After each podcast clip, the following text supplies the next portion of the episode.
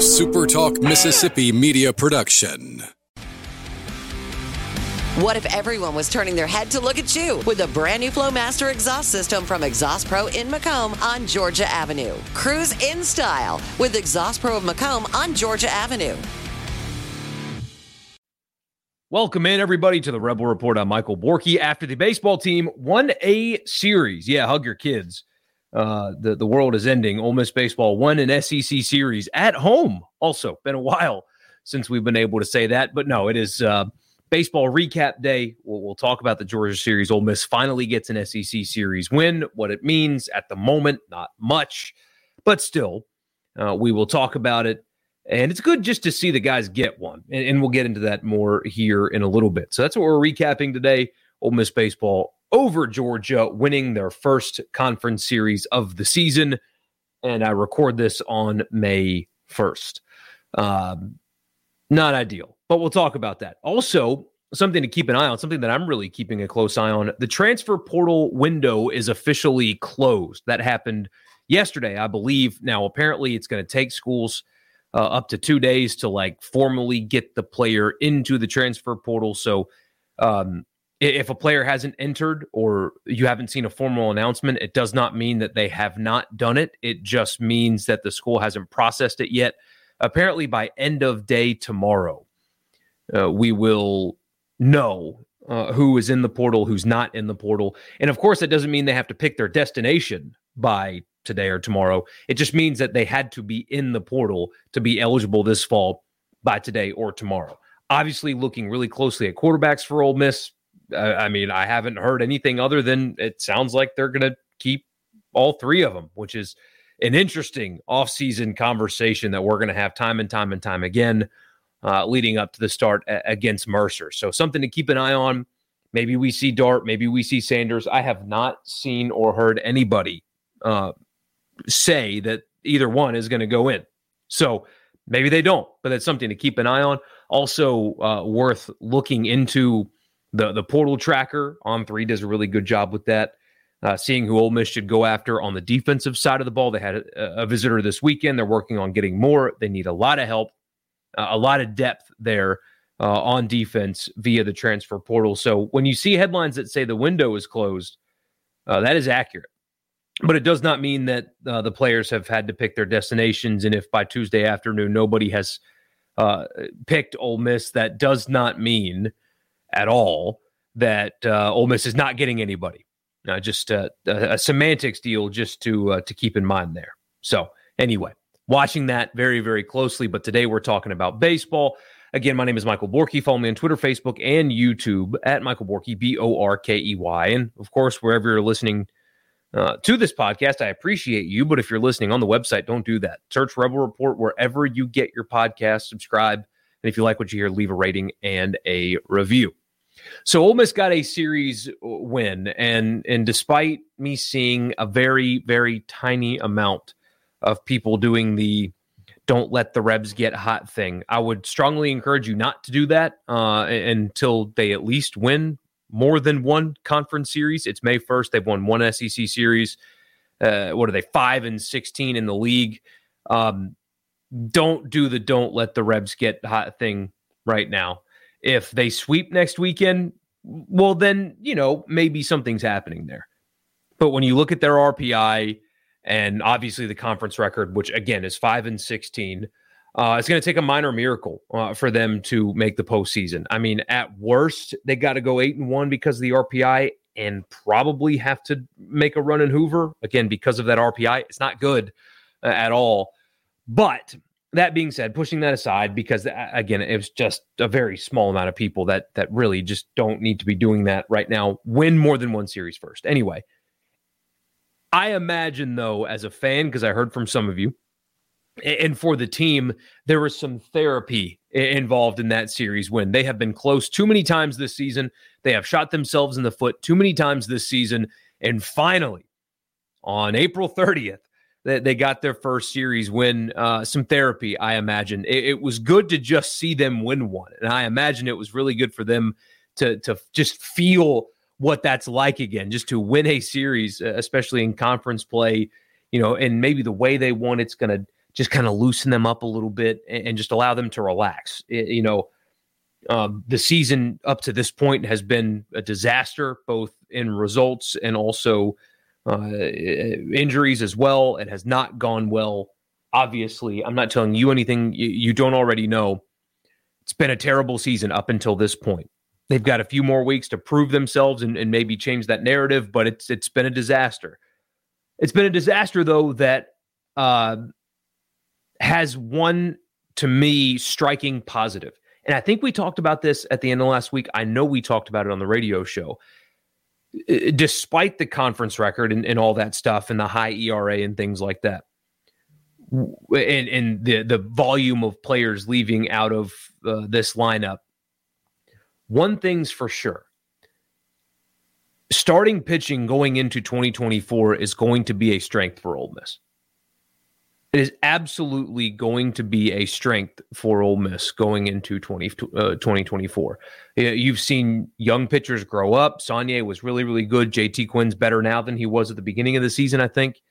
Rivas has now acclimated well. Still not really going deep into ball games, but, I mean, 4 complete and 2 runs on a Friday night in the SEC is, it's not going to be a preseason All-American type performance, but he's gotten better as the season's gone on. You're getting better starts from him. If Hunter Elliott comes back healthy next year, you suddenly should feel really, really good about what you've got coming back on the mound as a starter or as a group of starters next year.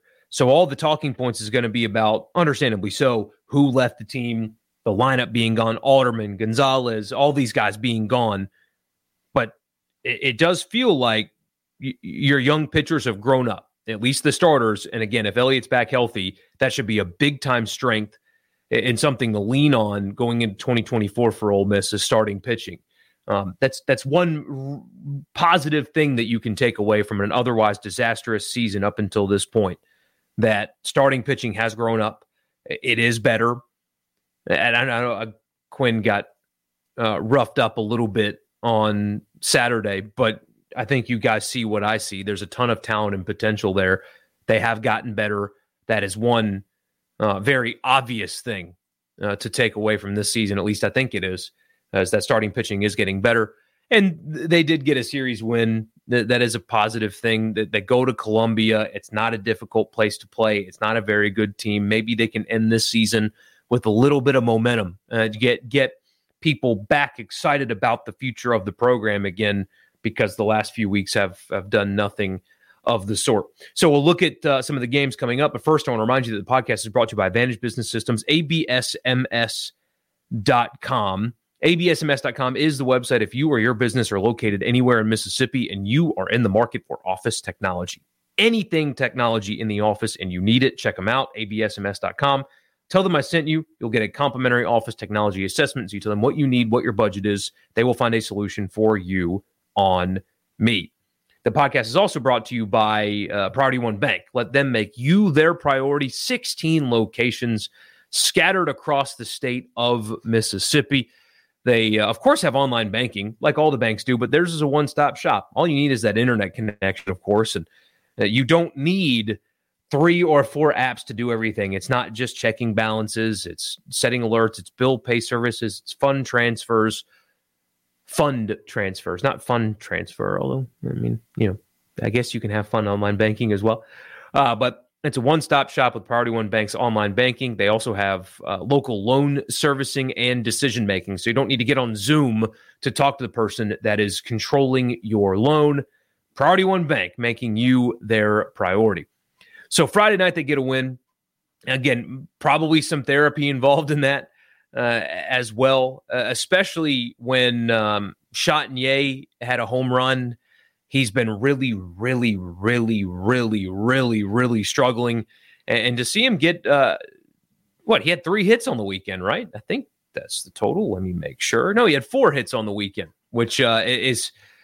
It's a great weekend, comparatively speaking, for what he's put out there this season. But to get a win on a Friday night and to have him hit a home run, I keep using that word therapy, and that was probably that probably felt really good for him to round those bases with a finger up. Not the middle finger. This isn't Tennessee. With a finger up pointing to the student section after they threw their beer up in the air. That probably felt really, really good for a guy that's done nothing but represent the school and the program really, really well. Just has not been able to hit at all. Really has not been able to hit at all. And was able to do that there, which was nice to see. Also, Furnace. Speaking of other things that you can look forward to as a fan going into next year, Furnace and Utermark are a couple of guys that are going to be in that lineup in some capacity next year that you should be really excited about when they become everyday guys, for sure. I really like what they've started doing lately. And anyway, but the story I think was pitching. Rivas, again, like I mentioned before, only four complete, but he's getting better. He is absolutely getting better. Locating a little bit better, although the walk numbers are still a little high, but he is very clearly getting better. Good to see Braden Jones healthy. There was a concern there. Jack Doherty in the role that he's supposed to be in, at least in the first game this weekend, looked really good. 5 strikeouts and just 2 complete. That's where he always was supposed to be, and that's where he flourishes. So Ole Miss gets that big-time win for the series anyway. In game one, turnaround, just get beat on the second day. Timely hitting for Georgia. They had 7 runs on 7 hits, so they were timed up well. Quinn got knocked around a little bit, and you know, that happens. That's okay. It just kind of is what it is. Takoyan is another one of those young pitchers that you can look at next year and rely on. But Riley Maddox was the story. Now, he did give up a run, but Riley Maddox coming back was nice to see. Getting him back and playing and being healthy again, which another thing that going into next season you should be excited about. It's a little too late this year, but seeing him on the mound again for Ole Miss was a nice sight to see. So they lose game 2. It happens. It's SEC baseball. You're going to lose some games sometimes. So Ole Miss did not get the timely hits in the same way that Georgia did. But then game 3 happens, and it had to be dramatic. You had to let the game get tied up in the 9th. Jack Doherty gave up 5 runs in the last 2 innings. It kind of felt like just another one of those weekends for Ole Miss, and then you got some heroics. Thanks to T.J. McCann's, another guy that's really, really struggled. He got the hit, and it turned around and scored Utermark, who got hurt on the play, but it looks like sounds like anyway he's going to end up being okay. But seeing that happen, they get a lead, a rather significant lead, and they blow it, and then they don't, and they walk off a winner, and they get to meet McCants out on the field and run around and take their shirts off or whatever the heck you do after you hit a walk-off. And for the first time this season in conference play, you walk away a winner on the weekend. That was nice to see. A team that had been through it. A lot of it is their own doing. Some of it is injury and luck related. But it was good to see them get that win, and it was good to see McCancy.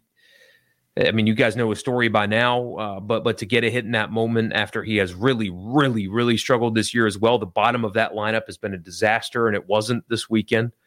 And then Sonnier, another young pitcher, was special. Only gave up 2 hits and 1 run, struck out 6 and 6 complete, was really efficient in those 6 complete, only 77 pitches in those 6 innings. He was excellent against Georgia this weekend. So Ole Miss wins a series. That's about all it means right now. I guess we could talk about what it takes to get to Hoover, but let's see them win another series first before we start doing that kind of stuff and postseason implications. I'm not going to overinflate the results of one weekend when it was their first series win, as we're having that conversation on May 1st. So, hey, if they get it done this weekend, then we'll start talking about that. In the meantime, it's just good to see them get one when they've had too many chances that they did not capitalize on, but they did get one. So that's always good to see. So thank you guys so much for tuning in, and I'll talk to you again on the next one. A Super Talk Mississippi media production.